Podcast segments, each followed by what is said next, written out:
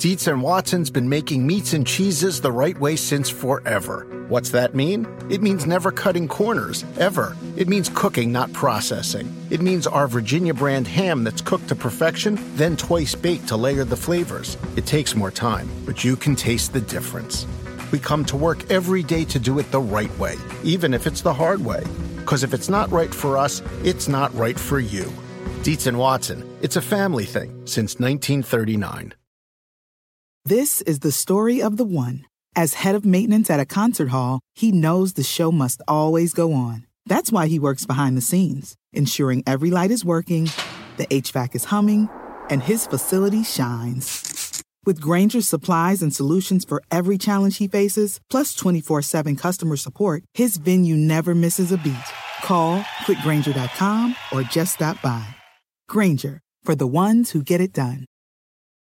This episode is brought to you by Progressive. Most of you aren't just listening right now, you're multitasking. But what if you could also be saving money by switching to Progressive? Drivers who save by switching save nearly $750 on average, and auto customers qualify for an average of seven discounts. So multitask right now. Get your quote now at progressive.com. Progressive Casualty Insurance Company and affiliates national average 12 month savings of $744 by new customers surveyed who saved with Progressive between June 2022 and May 2023. Potential savings will vary, discounts not available in all states and situations. Raven Steelers wasn't the only Wednesday action. Here's Auburn High and Thompson High, the 7A title game in Alabama. Auburn up nine. Block punt with 28 seconds left. Thompson returns for the touchdown. 28 26, the onside kick. It's recovered by Thompson High. A couple of pass interference penalties later. A wobbler, a Phil Niekro knuckleball through the goalposts, and Thompson wins 29 to 28 at Bryant Denny Stadium where Alabama plays. Ouch. Great for Thompson. Horrible for Auburn High, but there always has to be a winner and a loser in those situations. And congratulations to Thompson. Condolences to Auburn, Peter. Did you like that I knew who Phil Niekro was? I'm very happy about that. I know how much you love baseball.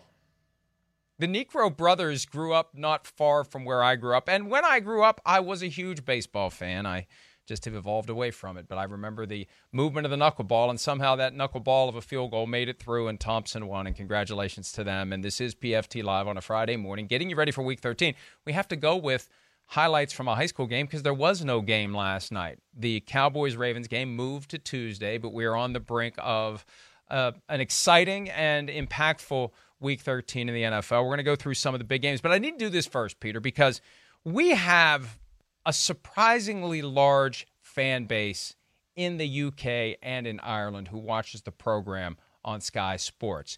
And a thing has developed now, and they interact with me all the time. I get emails all the time.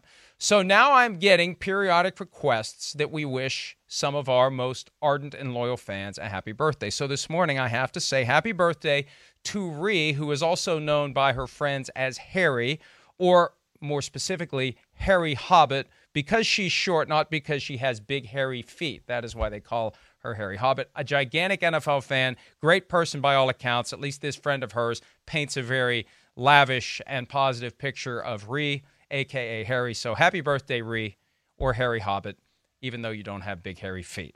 All right, so that's that's become part of our existence now. And the only problem is by doing this, Peter, I think we're going to end up doing You're it pretty much every more. day. I know I'm inviting more, but we ha- we appreciate the fact that the it's, I'm telling you, the the the NFL fans in the UK and in Ireland are more zealous and more passionate than the average fans here, and I think it's because they they want it and they yeah they can't go see it. They can't get it. And when the years they do have it it's just a handful of games. But they they have an insatiable thirst for the NFL and I, and I love to see that. Yeah, I uh, I went on one of those trips. Uh, I think four years ago now, um, in which I followed some NFL players going throughout. Um, we went to Scotland and you know throughout uh, England, and we made four stops. And I remember one night, every, after every one of the stops, I would just stay after and talk to whoever wanted to stay stay there because our hotel was always nearby and and all that. So I stayed one night for probably an hour answering questions in Liverpool.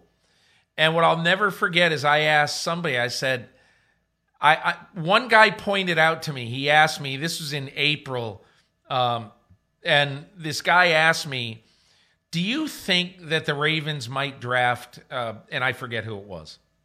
And I said, You know, the draft is about three weeks away right now, and I haven't really gotten into who's going to go where. And he started telling me who he thought the Ravens should draft and being very specific about it. I said, How do you know all this stuff? And he said, Peter, we have the internet and and it just it, it got it got me to think that these people all over the world basically all NFL fans are able to watch the game are able to do things like you know watch NFL game pass you know and and in most cases in most cases they can watch whatever game they want and so to me I always look at this and I basically say that the NFL is now going to be everywhere. And to me, I think that's a great thing for this league because, Mike, you know this. You know this. One of the things about gambling is that the NFL has to spread its wings.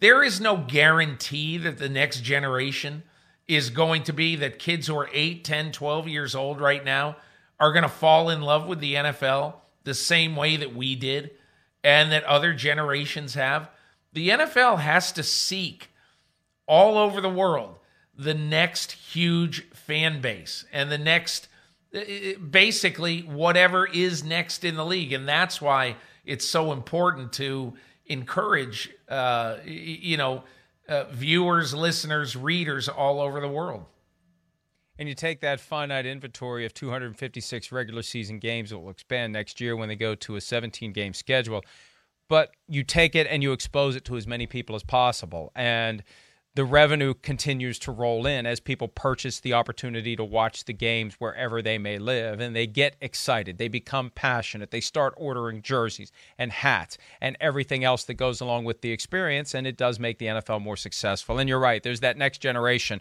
Although I'll tell you what I got indoctrinated by football cards and electric football. Madden is the ultimate indoctrination tool for youth uh, in in uh, the United States and elsewhere. Because if they had that game at the quality it's at now, when I was a kid, I probably never would have left the house. Not that I left the house much anyway, but that's a different story altogether. All right, let's get ready for Week 13. Rams seven and four, Cardinals six and five. A a significant, huge game in the division and in the playoff chase because if the Cardinals lose, all of a sudden they have to worry about not getting in at all. Here is Rams quarterback Jared Goff from earlier this week. He's been criticized publicly by coach Sean McVay. Here's Goff with his reaction to getting called out by his head coach. If he was lying, I'd, I'd, I'd feel differently about it. He's absolutely right. And, and I, am a big boy. I can handle it. Um, you know, we have a great relationship and um, I'm accountable for myself. I, I need to be better than that. I need to take care of the football. And um, he's absolutely right. And, and I will. And I, I have done that for majority of my entire football career and, and will continue to take care of the football better. Three turnovers in the loss at home to the 49ers last week. Kyler Murray has not been the same guy since he threw the Hail Murray pass to DeAndre Hopkins nearly three weeks ago. They've lost two in a row since then. Which quarterback do you think is more likely to bounce back from recent rough performances? You know, I think uh, I, I think it's probably more likely Goff because I think Goff his biggest thing right now is that I think Sean McVay does such a great job, and you've seen it over the last few years since he's been working with Jared Goff. McVay does a great job of looking at his quarterback and what he does well.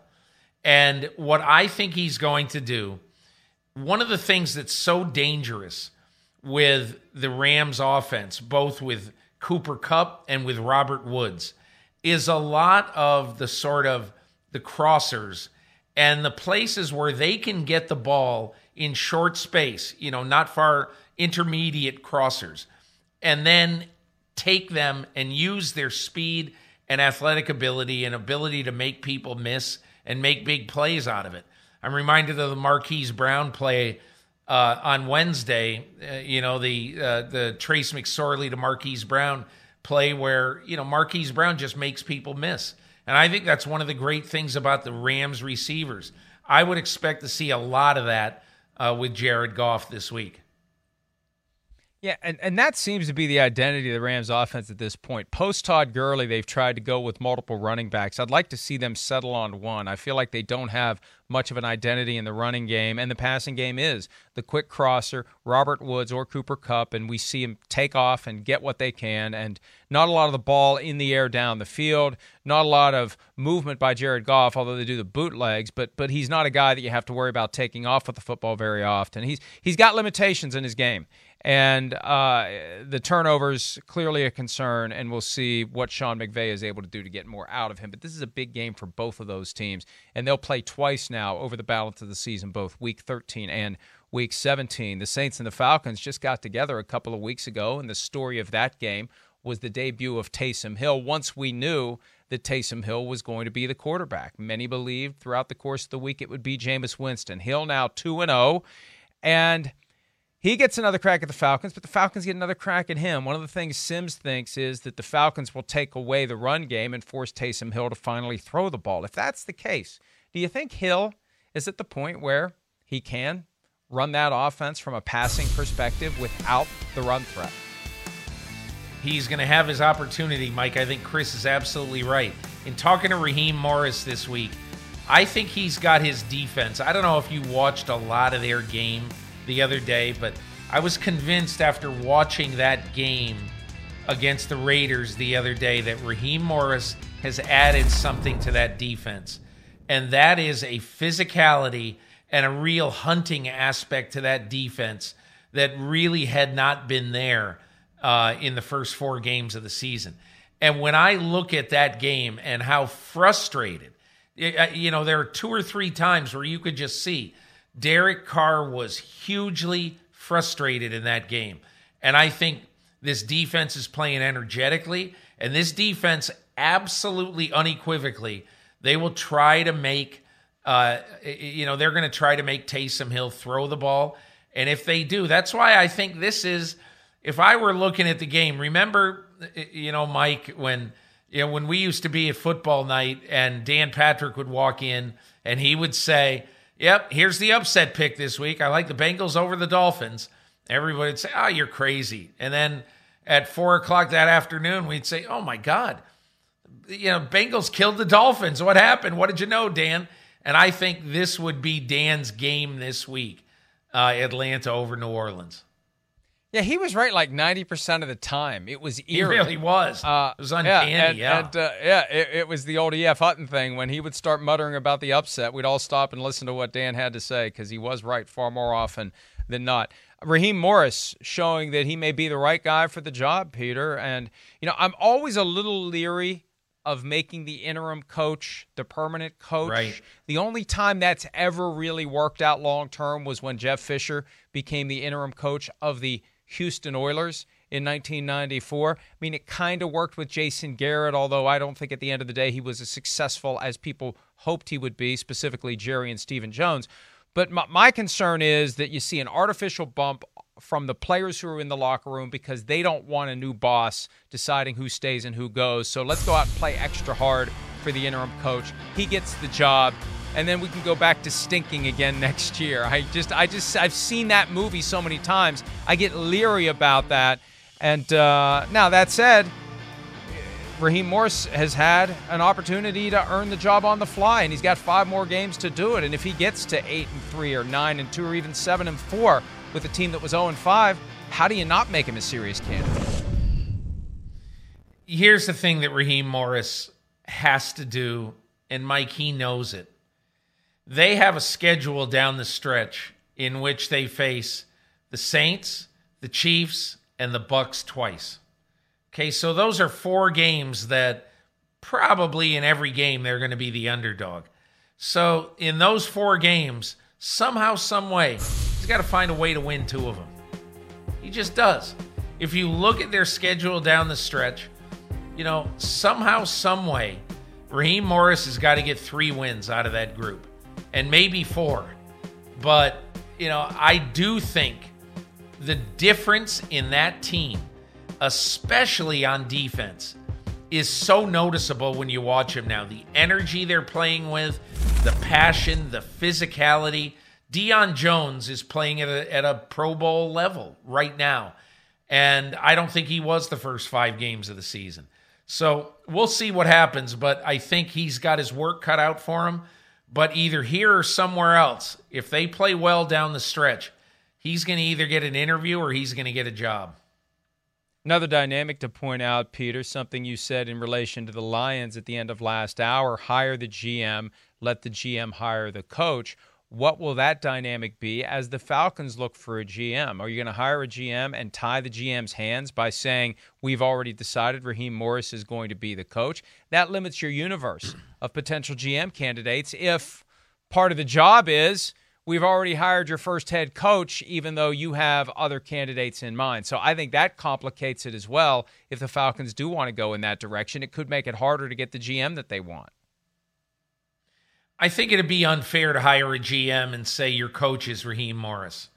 Um, I think it would be fair to say we're hiring you and we're going to sit down and figure out if our coach is Raheem Morris or if there's somebody else you feel is better for it. Let's interview him and let's make that decision. The one difference here is where we said in Detroit, hire the GM, let the GM make that decision look, Arthur Blank and Rich McKay are going to sign off on this coach. Uh, you know, they've been there too long, and I don't think they're going to abdicate their responsibility hiring a GM and then saying, oh, we're going to get out of the way. You hire the coach.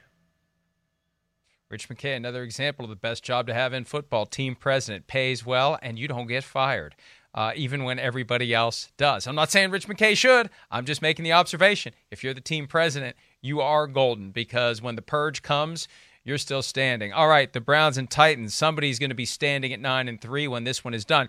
Now, this is a game, Peter. I'm conflicted on this one because I look at it on the surface and I say this is a clash of titans, literally in one respect. Eight and three and eight and three. This is game of the week material. Remember back when we were kids and they'd have that half hour package devoted to the game of the week? It was Harry Kalas yeah. or John Facenda doing the narration with the slow motion NFL films. You always wonder which game is the game of the week. This should be it. But until the Browns can prove to me that they can beat a great team, I'm going to look at this and I'm going to scoff and say, yeah, they're 8 and 3, but they've fattened up on lesser opponents and they can't beat great teams. Am I right or am I wrong? Look, I look at what they've done in three of their big games. And again, you're going to say, well, of course, you're going to pick out their three losses. Six points against the Baltimore Ravens, lose by 32. Uh, seven points against the Steelers, lose by 31. Six points against the Raiders in a quagmire at home, lose by 10. And you're right, Mike. I mean, they have had some nice wins this year. Uh, you know, they've beaten the Colts. Uh, they won at Dallas when that still seemed like a big deal. So this is a good team. This is a good team. But I still want to see Baker Mayfield stand in there, make some huge plays, and win a game when he doesn't have to rely on his running game and Myles Garrett. Uh, you know, to me, I just, I, I still am skeptical about Baker Mayfield. Maybe he'll prove me wrong. Uh, but at this point, I think a game like this is up to Baker Mayfield. Uh, he's got to make big plays on the road against a really good team and especially against a ground hugging offense that likes to eat the clock. Dramatic difference in Baker Mayfield's performance against teams below 500 and everyone else 7 and 0 against teams under 500, 1 and 3 against the rest of the NFL. The Colts was the signature win for the Browns this year.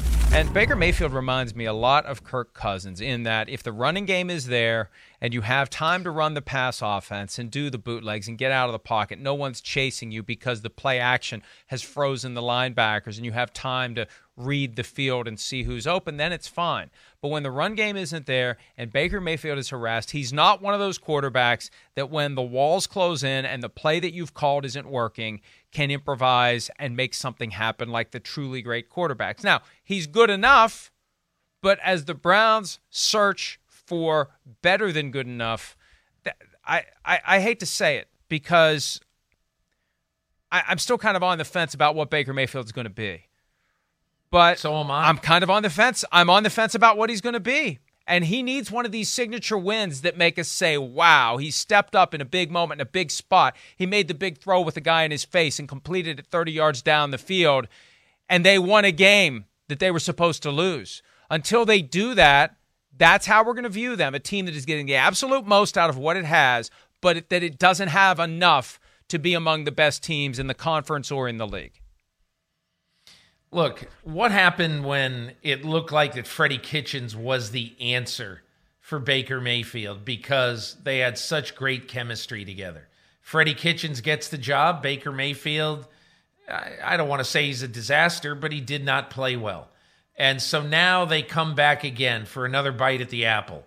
And they take the guy who loses out to, to uh, Freddie Kitchens in that job. And they hire Kevin Stefanski. And Kevin Stefanski comes in praising Baker Mayfield to the nines, and he's he's great. And so far this year, it's been totally a mixed bag. You know, Baker Mayfield is completing 61% of his passes. I don't know what the average in the league is, but that's below the league average.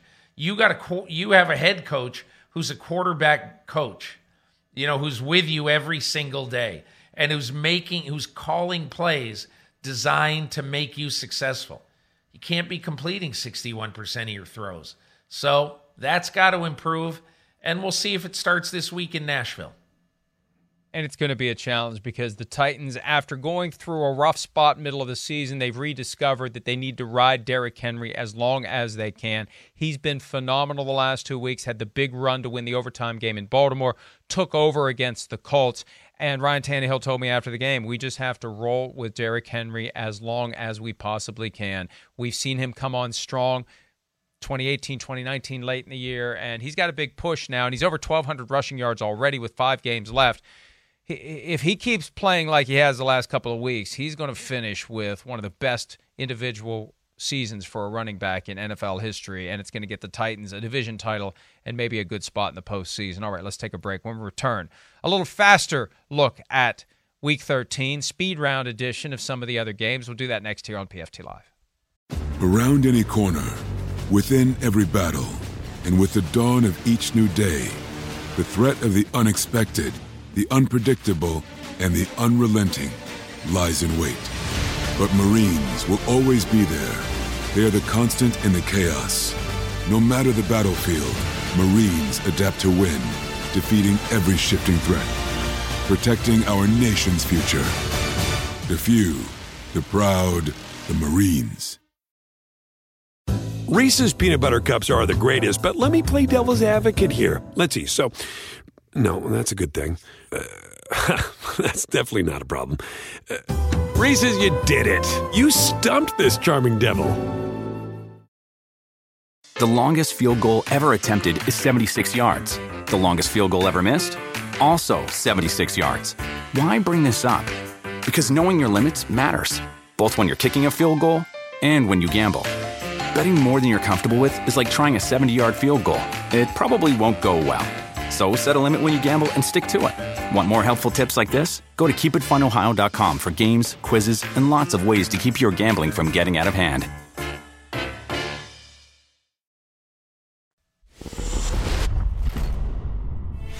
I've really enjoyed uh, all the special moments here, so many of them. And like I said, I just feel really fortunate to have grown up here, you know, and, and uh, and just had a lot of a lot of great memories that I've made here that I'll take with me one day. Um, hopefully that day isn't uh, too soon, but um, yeah, if you had told that 21 year old you'd be still sitting there at 37, I'd uh, be pretty happy about that. As happy as I am today to still be here.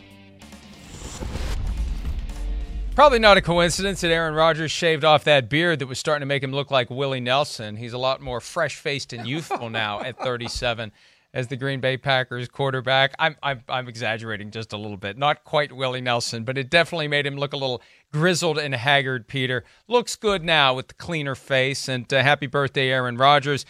Your birthday present is a bad Eagles team, not nearly the Eagles team that went into Lambeau Field on a Thursday night last season and beat the Green Bay Packers. So, speed round time. Let's start with that game. 3 7 and 1 Eagles, 8 and 3 Packers. Eagles' best chance at upsetting the Packers is what, Peter? Spotting Jalen Hurts in the lineup, throwing changeup pitches against the Green Bay defense, and basically playing every game the rest of the way like it's a fire drill. And I've heard it said this week, oh boy, you don't want to hurt uh, Carson Wentz's confidence even more. Well, my reaction to that is I'd like Carson Wentz to start playing great football. He's not doing that right now. This is not a time where you put your arm around Carson Wentz and say, You're our quarterback till the end of time. This is a time when you put your arm around Carson Wentz and saying, We have to do what's best for the team to win this game. You need to understand. And there's got to be some tough love right now. I hope Doug Pederson does it. Yeah, I agree with you. The best chance for the Eagles is to quit waiting for Carson Wentz, who's groping through the dark for the light switch, to find it. He can't find it. So you have to come up with something else. And Doug Pederson, the head coach, acknowledged on Thursday, or at least it's been reported. He hasn't acknowledged, it's been reported that he's given up some of the play calling obligations. They got to shake things up. We've seen them the past couple of years find the gas pedal late in the season. They were five and seven last year. They won their final four and they won the division. So they they roughly know the formula when the right level of urgency is applied, and maybe that'll happen this week. I doubt it, but maybe it will. Giants four and seven at the eight three Seahawks. The Giants' best chance of upsetting Seattle in their own building is what, Peter? I think forcing three turnovers, Mike. Uh, I don't see them being able to play this game on equal footing. But what I do see them able to do is being able to pressure Russell Wilson, hem him in, and really bother him. Uh, they are going to have this is going to have to be a turnover game for the Giants to have a good chance. Yeah, keep it close. Find a way to keep it close. Kind of that plotting effort that we saw from the Eagles for a lot of last week's game until the Seahawks began to pull away. But but just do everything you can. Uh, shorten the game, have long possessions on offense. Hope that Daniel Jones can find a way to play. That would be a big part of it as well. Broncos four and seven at the ten and one Chiefs. Patrick Mahomes and company in prime time on Sunday night football. The good news for the Broncos is they will have quarterbacks in this game. Even with a real quarterback under center, the best chance of scoring the upset is what, Peter? I mean, I don't know, Mike. I I'd like to. I, you probably have to say just what we just said about the Giants. You know, this has got to be a turnover fest, in my opinion, for Denver to have a chance. I just haven't seen it in Drew Lock. Now, Maybe you say, okay, Drew Lock's going home. Drew Lock's got a lot to prove after the embarrassment of last week. Uh, and and so, but I, he's not going to be able to play head to head with with Patrick Mahomes. You know, for the Broncos to win this game, they've got to have, a, in my opinion, they've got to have a significant turnover advantage. Yeah, don't single cover Tyreek Hill. That would be job number one. But also, the thing about the Chiefs, because every week they are playing a team that is coming after them aggressively, that knows that this is a big game for them. It's a measuring stick game for them. And some games we see that focus slip for the Kansas City Chiefs. Hell, it slipped after they were up 17 nothing against the Buccaneers on Sunday. That's the one big flaw with the Chiefs. They still find a way to overcome more often than not, but they do lose focus. They lose their edge, they lose their magic, and they seem to be better when they're playing a great team. So you, you just hope that this is going to be a week where maybe they're sleepwalking a little bit and maybe you can catch them flat footed and turn it into a game like the Raiders did. But you got to be able to score points too, because even on a down day when they lose, they're still good for 30 points, Peter. Yeah, and I think I think that's why you have to really try to force the turnovers. And you talked about it with Tyreek Hill. Study the Patriots tape um, from the AFC Championship game, uh, whatever, three years ago. Study that tape and see if that tape shows you, or two years ago, see if that tape shows you the the differences in coverage that you have to put on Tyreek Hill, which is to me Justin Simmons over the top on Tyreek Hill almost every snap. And look, teams in your division tend to play you a little more aggressively, a little more a little more tough than than the teams you don't play all the time. They play them twice a year. They face them out in Denver. The, one of the first games where we really noticed Patrick Mahomes in 2018. He was down 10 points in the fourth quarter against the Denver Broncos. So you know they they've got a team, despite their record, that has some capable players, and Vic Fangio, a capable coach. And uh, when he has a quarterback, maybe he can he can put together a defense that can slow down Patrick Mahomes and company just enough so their offense can score the points necessary. Colts and Texans get together for the first time this year. Texans have been trending in the right direction, winning a couple in a row, beating the Patriots, embarrassing the Lions on Thanksgiving. Deshaun Watson, if he was with a team that was a playoff contender, would be potentially an MVP candidate. Here come the Colts, up and down at 7 and 4, the confounding loss at home to the Titans, a team they had beaten a couple of weeks earlier. Do you have more faith in a humbled Colts defense bouncing back or Deshaun Watson extending his current run of greatness to four wins in five opportunities, Peter? You know, in my my opinion, Mike, I have more faith. This is this is a game that I look at that I think is trouble for the Indianapolis Colts. Not that I would sit here and say take the mortgage money and and and put it on Houston. I don't necessarily feel that strongly about it. I just know that since Bill O'Brien walked out the door, you know, I did this in my column this week. If you compare uh, Deshaun Watson to probably the two best quarterbacks playing right now, uh, other than him, you know, Aaron Rodgers and Patrick Mahomes, and and you know Russell Wilson as well but if you compare him to Aaron Rodgers and, and Patrick Mahomes right now, in the last seven weeks, he is on a par with both of them, and he's got a better passer rating than both of them. He's been more accurate than both of them. And so to me, I think this is the sign of a quarterback playing with extreme confidence, who's been playing with a little bit of one hand tied behind his back because of injuries at times but to me, I think coming off the 10 days of rest after Thanksgiving, this is, I think, a real pothole game for the Indianapolis Colts. Deshaun Watson's odds, according to PointsBet, for MVP are at plus 10,000. That means bet 100, win $10,000 if he's the MVP. And the team's not going to do well enough for him to get into the MVP conversation. But he is on the fringes there, equal with Tom Brady, and equal with Tyreek Hill at plus 10,000 odds. Uh, I, I, let's see what happens. You know, they keep winning and he keeps being the one man band, especially now that Will Fuller is gone for the rest of the year. They've released Kenny Stills. He doesn't have the help around him. David Johnson's been gone. He may be back sooner rather than later. But if they can just keep going, if they can, and some of these other teams are fading, you never know. I don't know that nine and seven gets you in, and I don't know that they have a realistic chance at getting to nine and seven. But it's just exciting to see Deshaun Watson standing out, and and it makes that job very intriguing because there's going to be a very happy makes that job the January. most intriguing. Yeah, yeah, you're right, Mike. That job now all of a sudden, somebody asked me yesterday, "What's the best job out there?" And I said, "Look, I understand the cap is not great. I understand." You're missing three very high draft choices in the next two years. I get it. My issue is what does every coach, what does every general manager, what do they want to do when they start a team or when they take a job? They want to have a great quarterback on the roster. You can figure out everything else. And that's exactly the way I would feel. If I were Eric Bieniemy right now, or if I you name the the the coach right now. Who's the most desirable coach? Robert Saleh. I, you name him. Josh McDaniels. I don't know who it is, but you name him. Maybe even Brandon Staley, who's my upset pick uh, with the Los Angeles Rams defensive coordinator. Whoever it is, if I'm that guy, I want even with all the front office mayhem. That's the job I want.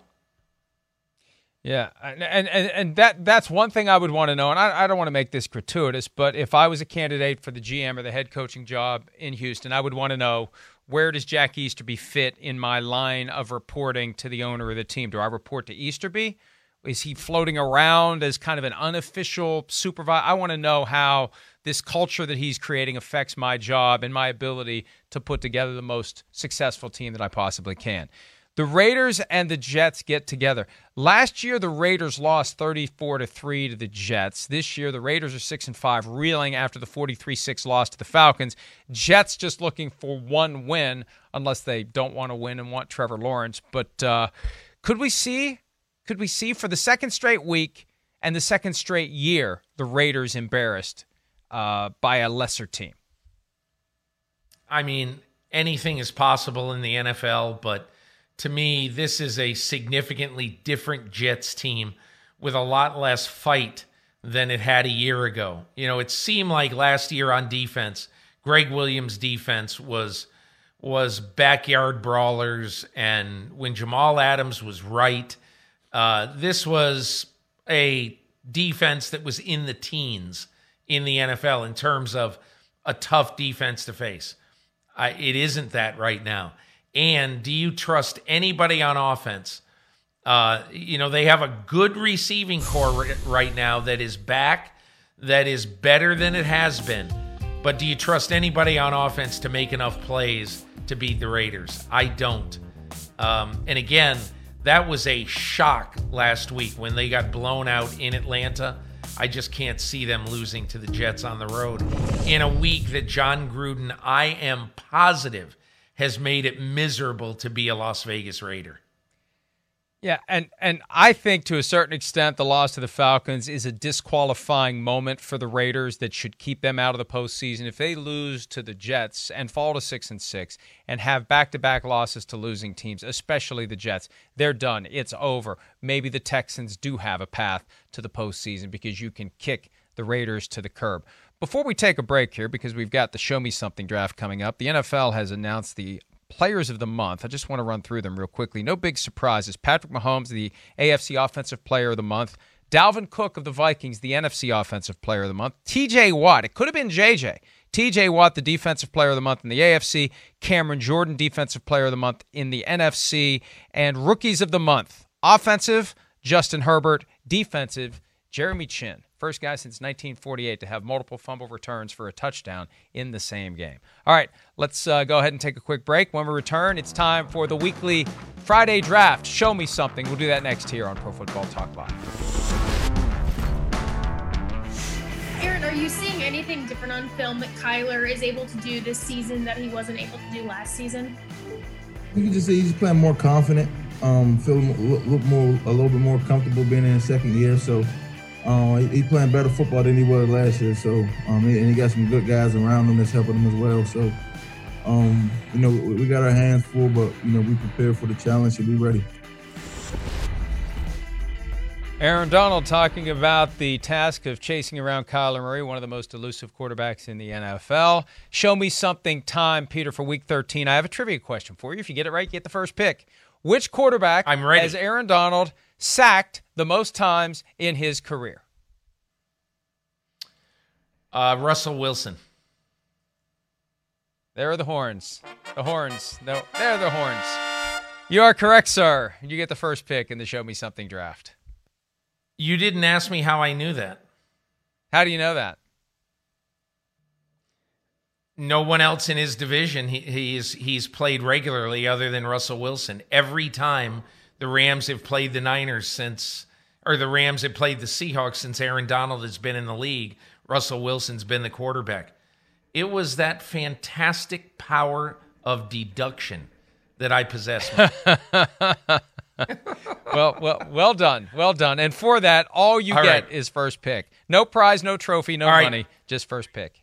Look, show me something, Kyler Murray, and look, I, am I'm in the Kyler Murray fan club just like everybody else, but you know, after the uh, you know the Hail Murray, you know he's had less than impressive performances. You know, basically against uh, Seattle and against New England. He now gets the Rams at home. And the reason I say show me something this week and why he's number one on my list is that you have to figure that Jalen Ramsey is going to do a lot to. He has been used all over the map by the Rams on defense this year. He's even been used in the slot. He's been used back sort of as almost a roaming safety at times. So I expect him to be used a lot on DeAndre Hopkins. And that is going to mean whether it's Christian Kirk, Andy Isabella, you know, he's going to, Kyler Murray's going to have to find a plan B this week. And so this is a huge game for uh, the Cardinals playing at home. And so show me something, Kyler Murray.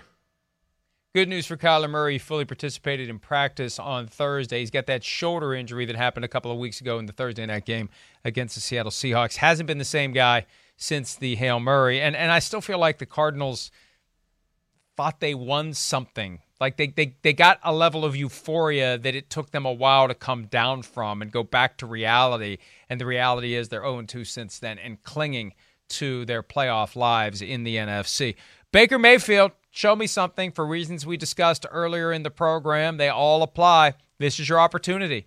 If you beat a great team, then we'll start believing you can beat other great teams. Beat the Titans, we'll take you very seriously next weekend against the Ravens. And we will look at the Browns as a team that maybe could deliver the first loss to the Pittsburgh Steelers in week 17 if the Steelers otherwise keep winning, which is a bit of a long shot. But still, the Browns have to beat a good team before we think they can beat good teams. Baker Mayfield has to step up and play well against a good team. And here's the thing about the Tennessee Titans it's not like they have a great pass rush, it's not like they have a crippling defense. So, yeah, maybe Mayfield could have a good game. That's what they're going to need in order to show that they are truly here as a contender in the NFL, Peter. Show me something, Jalen Hurts. Look, you're going to get an opportunity. I will be shocked if you have one or two or three snaps in this game in Green Bay. This is going to be the time for Jalen Hurts to show that he belongs at least as a middle relief pitcher or a spot starter. Uh, you know, over the last five weeks of the season, the Eagles are counting on him. The Eagles are counting on some production on the out of the quarterback position they haven't had. And look, I'm making a jump here and I'm making a guess here, but I believe that this is going to be a Jalen Hurts opportunity week. So show me something. Show me something, Derek Carr. It wasn't that long ago where the shine around Carr was beginning to approach the year that he was a fringe MVP candidate. Up until that Thursday night game in Kansas City, he was a serious short list talking point MVP possibility. Had the broken leg late in the year. Raiders made it to the playoffs, but didn't last with their backup. Uh, they need Derek Carr to step up after last week's debacle in Atlanta, and it was truly a debacle. Three lost fumbles and an interception, no passing touchdowns, blown off the field. A disqualifying moment, as I said earlier, for the Las Vegas Raiders. They need Carr to step up, and and it should be easy. They're not playing the 85 Bears here but he needs to reestablish himself quickly so they can go into the last four games of the season forgetting about what happened last week. You know, Mike, this is going to be a little bit of a surprise, but show me something, Philip Rivers. You know, normally you would look at a game between Indianapolis and Houston with Indianapolis three wins better, and you would say, ah, you know, the Colts have got this one. I'm not so sure. Over the last four weeks, since Houston's bye. The Texans are three and one. Indianapolis is two and two. We've had some great moments from Philip Rivers and some not so great moments. Philip Rivers was brought to Indianapolis to take the Colts to the playoffs. To ensure a spot in the playoffs, you can't be losing to the Houston Texans in a big division game in December. Show me something, Philip Rivers. My next one is still technically part of week 13, even though it's four days away. Show me something, Dez Bryant. You're getting your chance. You've wanted it for several years now. You're going against the Dallas Cowboys, and the Ravens desperately need a win, and they need that spark. And if there's ever going to be a spark from Dez Bryant, it's going to come on Tuesday night against the Cowboys. They should have Lamar Jackson back from the COVID 19 list. And the last time Jackson and Bryant were on the field together, Bryant was the leading receiver among all wide receivers, not the leading receiver for the team because of Mark Andrews, but four catches for 58 yards for Bryant. Let's see if he can be a difference maker, and let's see if he can provide an emotional lift for a Ravens team that desperately needs to beat the Cowboys on Tuesday night, Peter. Um, my last one, Mike, is show me something, uh, Drew Lock. And look, I don't think that the Denver Broncos are going to beat the Kansas City Chiefs. I don't know how you could think that. But what I am thinking is that uh, John Elway walks into his office every Monday, and I'm sure at some point during the week, he closes his door and he starts looking at tape of college quarterbacks. And Drew Lock has it in his ability, in his presence, in his own play to stop John Elway from drafting a quarterback in the first round next April. It's on Drew Lock's shoulders. These are the kind of games, the games that you have no business winning. These are the kind of games where you say to yourself, I am playing Patrick Mahomes this week. I'm playing in my hometown. I'm going to show everybody I belong in this league as a starter and I will be a winning player in the NFL. If I was Drew Lock, that's what I would be thinking this week. And that's what I will be watching for this week a 30 to 27 loss or something like that. But a loss that he goes head to head with Patrick Mahomes and he shows John Elway, I don't want you to be looking at the Florida quarterback, the BYU quarterback, the North Dakota State quarterback. I am your quarterback. You know, and continuing with a theme that we've been addressing as it relates to team presidents who seem to have lifetime jobs, John Elway never accountable in Denver because they don't have an owner. changing out coaches, changing out quarterbacks. He's the guy who's making these decisions and they're not working. And we thought Lock was going to be the guy. Injuries and a level of ineffectiveness that we didn't anticipate when we saw him kind of land on the scene last year. Remember that upset win over the Texans? He's doing the Buzz Lightyear stuff. He's having a good time. He's a breath of fresh air. We thought he was on track to be a franchise quarterback. He's got a lot to prove. And what an opportunity to do it with a Sunday night audience watching Patrick Mahomes, tuning in to see the Chiefs, and maybe being surprised pleasantly by what they see from Drew Lock. Last one for me. Show me something, Darrell Bevell. You've waited a long time for a chance to be a head coach or the interim head coach of the Detroit Lions. This is your opportunity. This is your chance. And it's not just the artificial interim head coach bounce that you may get against the Chicago Bears. There's an element, Peter, of ding dong, the witch is dead for the Detroit Lions, and and uh, yes. there there could be some positive energy there for Bevell to harness and go into Chicago and extend their losing streak to six games and and and maybe look the Lions aren't done yet at 4 and 7 get to 5 and 7 maybe finish at 500 maybe make himself a candidate down the stretch even though I don't like what it does for the team next year but maybe win enough games and make enough noise that he gets taken seriously by the Lions or someone else as a coaching candidate at some point.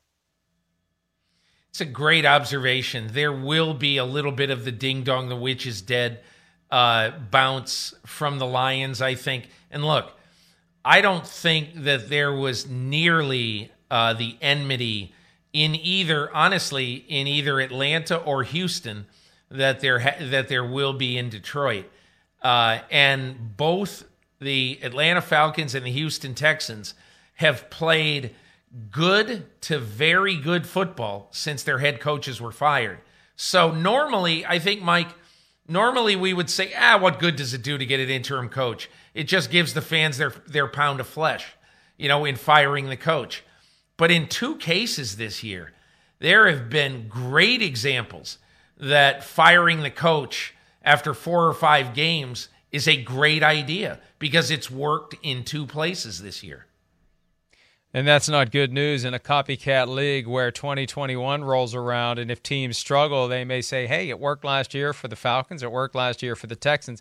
Let's go ahead and fire our coach. And Peter, for me, the thing that really was telling in Detroit when Matthew Stafford was asked after the loss to the Texans on Thanksgiving about Matthew or about uh, Matt Patricia's status, he said, uh, That's not my decision. If you want to ask me about the game, ask me about the game. Uh oh that was everything we needed to know about what ultimately happened on Saturday. All right, let's take a break.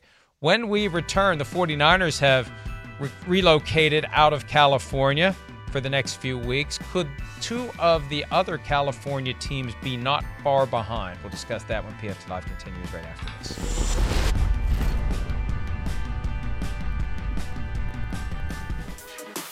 There's your lineup on Peacock every weekday. The NBC Sports Channel begins with PFT Live, and we'll see you again later today with PFT PM at 5 o'clock Eastern. And who knows what other news we may see by then. Peter, how about this one from Charles Robinson of Yahoo? With Santa Clara County forcing the 49ers out of the area, and obviously now in Arizona, the NFL has had communications with both of the LA franchises about a potential forced move in the coming weeks. And because of the pandemic, and you look at the restrictions that are coming back into place in California and Los Angeles County, we are just a news cycle away, possibly from the same dynamic you talked about earlier with the San Francisco 49ers players finding out all via text or news alert simultaneously. They got to move. That may happen to uh, to the uh, Chargers and the Rams. The difficult part of this is, Mike, who wants them? You know, where are you going to go? You almost have to, you really, you almost have to pick um, an NFL franchise somewhere in the West. You know, maybe you could relocate uh, to Dallas. Maybe you could relocate to Denver. But it's hard to say, let's say, oh, we'll go to the University of Oregon or whatever. First of all, the governor of the state of Oregon is probably not going to want that, want, not going to want people to come in. Secondly, the NFL is going to have to go in there to find out, you know, what are the facilities like? What you know, and where are you going to practice? Where are you staying? All that other stuff. I mean, so to me, if if they have to move, I think you should focus on a non-Arizona western site. There aren't very many of them. You've got to have an NFL stadium because you have to have the real-time high speed, state of the art communication pipeline to 345 Park Avenue. Jerry Jones would take them all on if he could. He'd put 30,000 yeah. people in the stands for every game. Bring them on. Give me all of them. I think the Rams definitely would end up in Dallas, and I think the Chargers quite possibly would end up in Las Vegas if it comes to that, Peter. I, you look, wherever it happens, it's going to be inconvenient, and you're going to have a lot of fodder next week, Mike. All right, we've gotten through the two hours without a Thursday night game to talk about, but plenty of action to come this weekend. Enjoy the games on Sunday, Monday, and Tuesday. We'll see you later this afternoon on Peacock for PFTPM. Have a great day.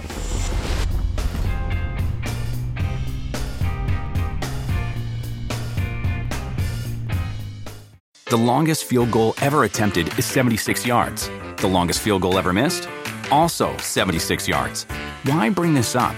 Because knowing your limits matters, both when you're kicking a field goal and when you gamble. Betting more than you're comfortable with is like trying a 70 yard field goal. It probably won't go well. So set a limit when you gamble and stick to it. Want more helpful tips like this? Go to keepitfunohio.com for games, quizzes, and lots of ways to keep your gambling from getting out of hand. Life is a highway and on it there will be many chicken sandwiches. But there's only one McCrispy. So go ahead and hit the turn signal if you know about this juicy gem of a detour.